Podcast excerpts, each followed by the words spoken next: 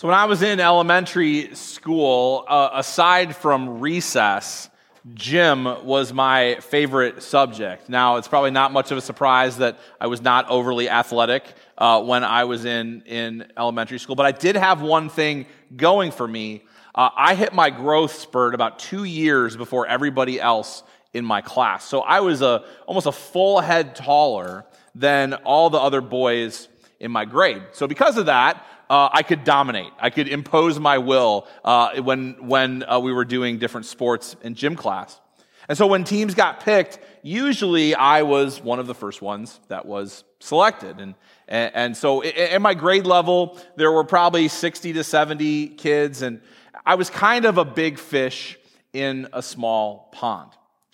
But then I got to middle school, and in my community, there were four elementaries that poured into our middle school. And and all of a sudden, my height and what little athletic ability I had no longer gave me an advantage. No longer was I one of the first few picked for teams. No longer could my, I impose my will simply by being taller than everybody else because no longer was I taller than everybody else. All of a sudden, I was a small fish in a big pond. And I have to tell you, it was a harsh realization. Like, life came at me fast when I entered into sixth grade, and, and I was humbled. And there's this mindset, I think, in our culture that if someone really wants to have a life that matters, if somebody wants to make a big difference, to, to make a big impact beyond themselves and beyond their household, you really have to be a big fish to do that. Now, for some, that's enticing. And so they strive, and sometimes beyond their capacity to achieve something big. And when they do that, it will validate them in the eyes of others. People will see them as a big fish in an in a increasingly bigger pond. And we can look at those people, and particularly uh, when they approach it in a certain way where they impose their will, where they assert themselves on the situation, and, and we kind of think they're arrogant. Like, who are they to impose their will? Who are they to think they can be something big?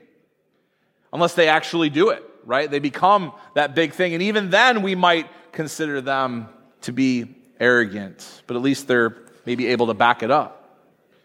There's some that the mindset of needing to become a bigger fish in order to make a bigger difference, that, that it's intimidating, that it's even frightening, or maybe just not very appealing. They would rather stay whatever size fish they think they are, but remain in that smaller pond.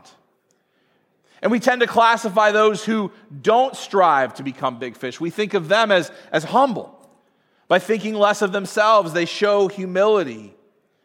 But humility isn't just the decision to not go big. It's not an automatically, we can't automatically assign that motivation to their humility. There are other motivations that drive a reason to not go big. There may be some of us who've been conditioned to think less of ourselves, to not believe that we are capable of, of making an impact, of being a bigger fish in, in whatever size pond we find ourselves in. We've been conditioned to accept a lot in life that, that causes us to play small because of the way people have, have treated us or the way people have talked to us or, or the way sort of culture understands us. I know particularly women are told by culture to play small. But I think striving towards becoming a big fish or running from becoming a big fish in whatever size pond we're in, I think both postures are problematic. Because I don't think one is arrogance and, and the other is humility. I think both miss the point of what God wants to do in and through you and me. You can be a small fish, but you have a big God.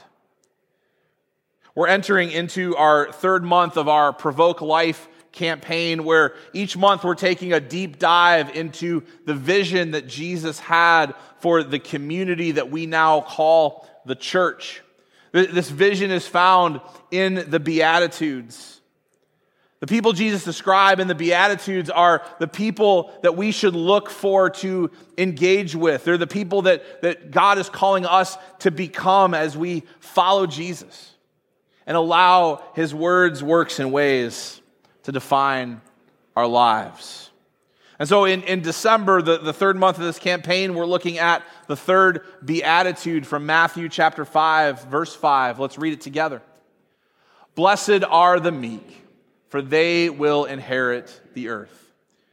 So the word meek is just another word for humble. And we tend to define humility through outward behavior. People who deflect credit and, and don't seek attention. They talk about themselves very little and, and even think of, of themselves less. To the extreme, the humble person maybe even is a bit of a doormat just taking what life and the world throws at them without any kind of protest. It's the very opposite of what we believe arrogance is, which we also define as outward behavior that we observe. Those who push forward with their opinions and ideas, who openly seek to advance and progress, those who aren't afraid of, of naming their, their giftedness and if I'm honest, that there's been times when, when I've been labeled that. Sometimes I display this behavior and I need to check myself because maybe I am being a little bit arrogant. But also in those moments, I'm tempted to, to just say, you know, there's no way that I'm arrogant because I'm the most humble person I know. Which, of course, is arrogant. That's why it's a joke.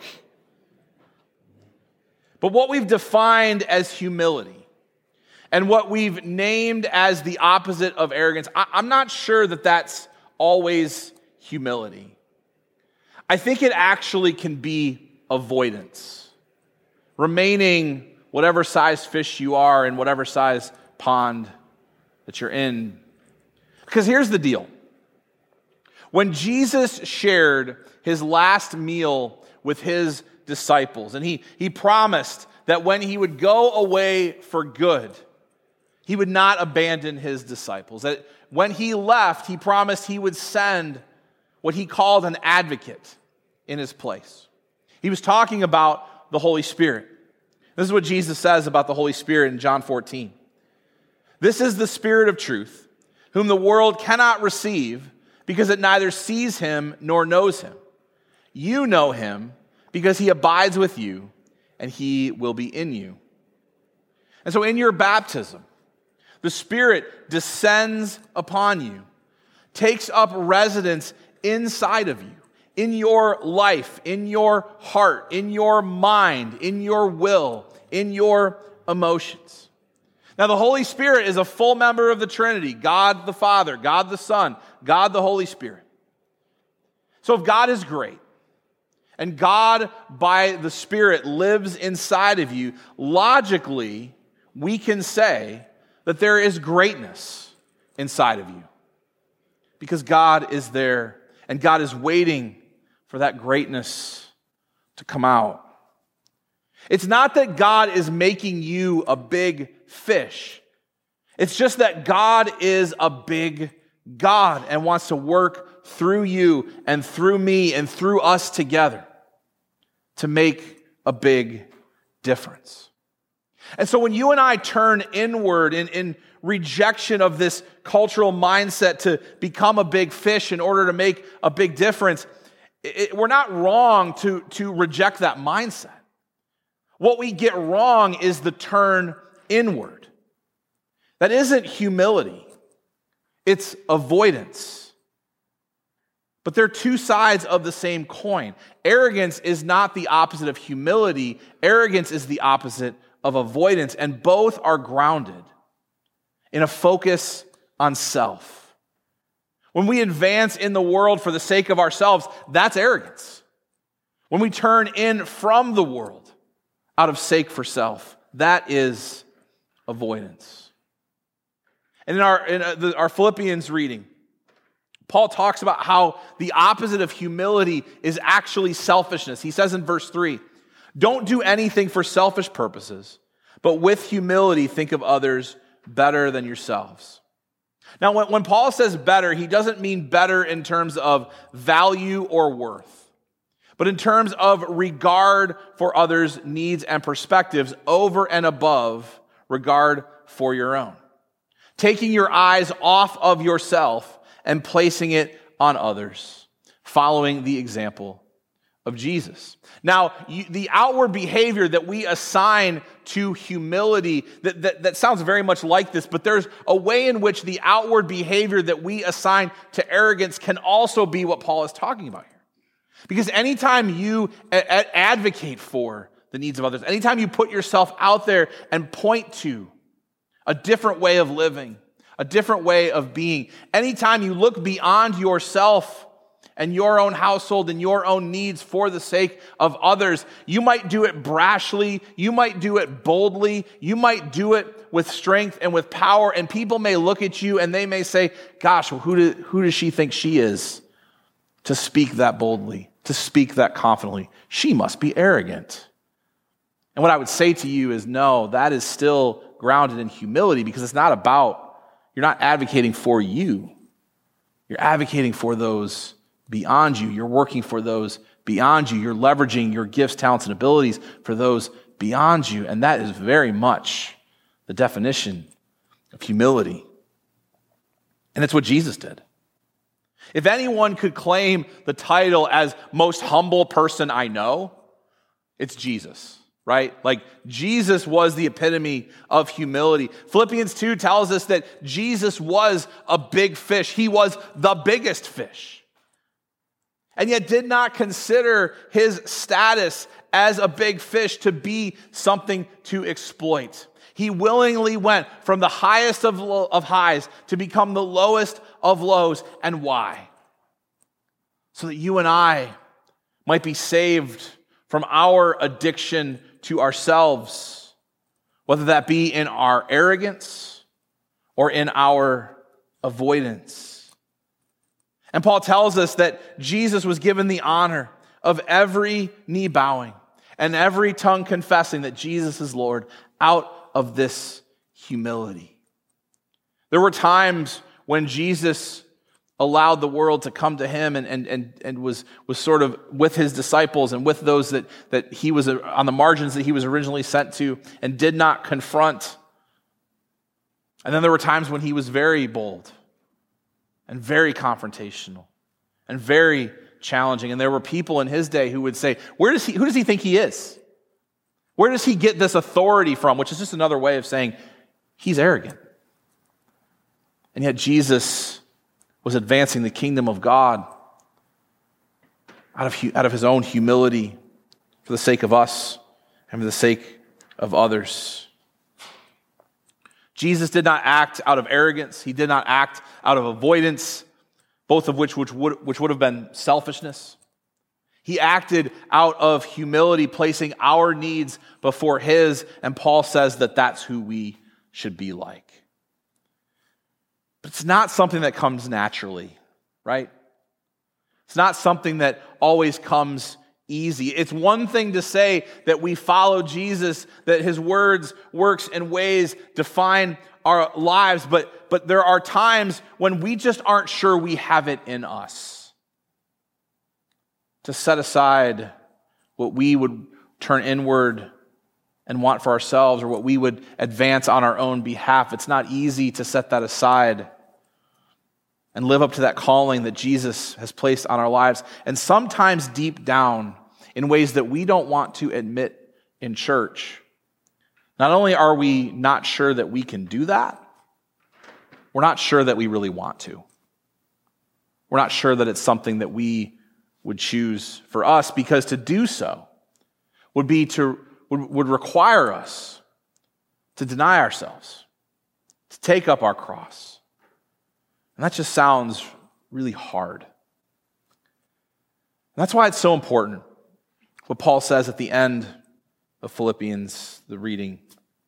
He says, starting in verse 12, carry out your own salvation with fear and trembling. God is the one who enables you both to want to and to actually live out his good purposes. God is the one that enables you to even want this and then to be able to do it. In other words, in humility, not in arrogance, not in avoidance. We're called to live as small fish, but to also trust that we have a big God, a big God who has placed greatness within you and I, a big God who wants to work in and through you. A big God who doesn't need you to be a big fish, but who gives you the clarity and the confidence to just be you. You don't need to try and find that clarity, and you don't need to drum up that confidence. God enables you to want that clarity and confidence and to live from that place of clarity and confidence.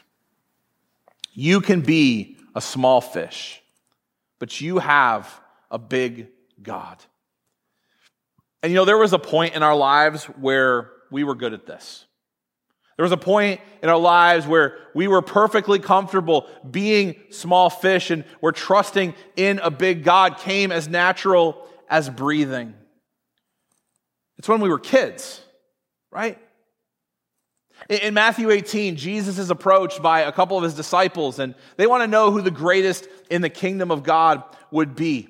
Who would be honored by God? Who would be the ones to inherit the earth? And in Matthew 18, Jesus tells them, He says, Those who humble themselves like this little child will be the greatest in the kingdom of heaven. And here's the thing about kids like, when they have a need, they're not shy about it, right? Like they let you know what they need, what they want. So many days I come home from work and I, and I open the door and literally the door cracks open and immediately I hear, Daddy? Daddy, is that you? And then following that, there's this onslaught of, you know, I need a hug, or I need, a, I need help with my homework, or my sister did something to upset me and I need you to resolve it or take my side. Like the onslaught of need comes. And Jesus said that's how you and I are to be to be humble, to be meek, to lead with your need, to lead with my need. That's, that's going to be our theme in December lead with your need. And we're going to talk about what that looks like in the coming weeks. And, and it's not about leading with your need in a, in a self seeking way to be a big fish. It's not about come out of arrogance or even out of avoidance, but to simply embrace that you are a small fish, but that you have a big God. And you need that God to do in and through you what you could never do on your own. During the Advent season, where we honor the waiting for God to show up, God says it's only when we embrace childlike faith that we will receive what it is that we're waiting for. Just as it was a, a hard reality for me to arrive to sixth grade gym class and realize I was not the tallest kid in the class anymore.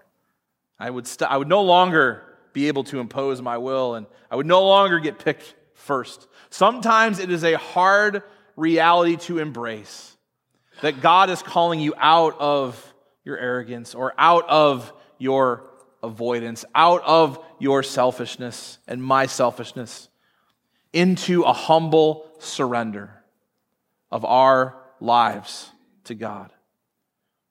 That you and I are small fish, but being small fish does not diminish how big God is. That God is within us, that God is working through us that you can be a small fish, but you have a big God. And when you humble yourself in this way and allow the words, works, and ways of Jesus to define your life by embracing childlike faith, you will be blessed to inherit the earth. And the earth will be blessed by God's people, allowing the big God to work in and through them. And so, just a couple of questions to think through as we prepare to close. Is your struggle with arrogance or with avoidance? Is your focus on the advancement of self or the protection of self? Of playing small because that's what you've been told you're able to do? And what would it look like to be a small fish with a big God? So I ask you to rise as you're able. We're going to consider this for just about 30 seconds, and then I'll close this in prayer.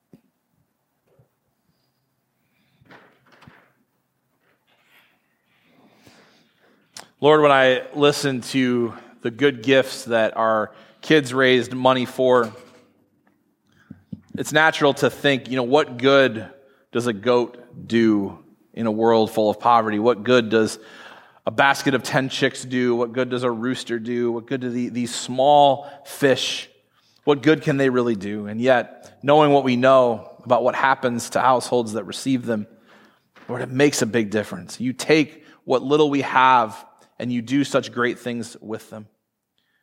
And so, Lord, I, am grateful that we don't have to strive to become big fish.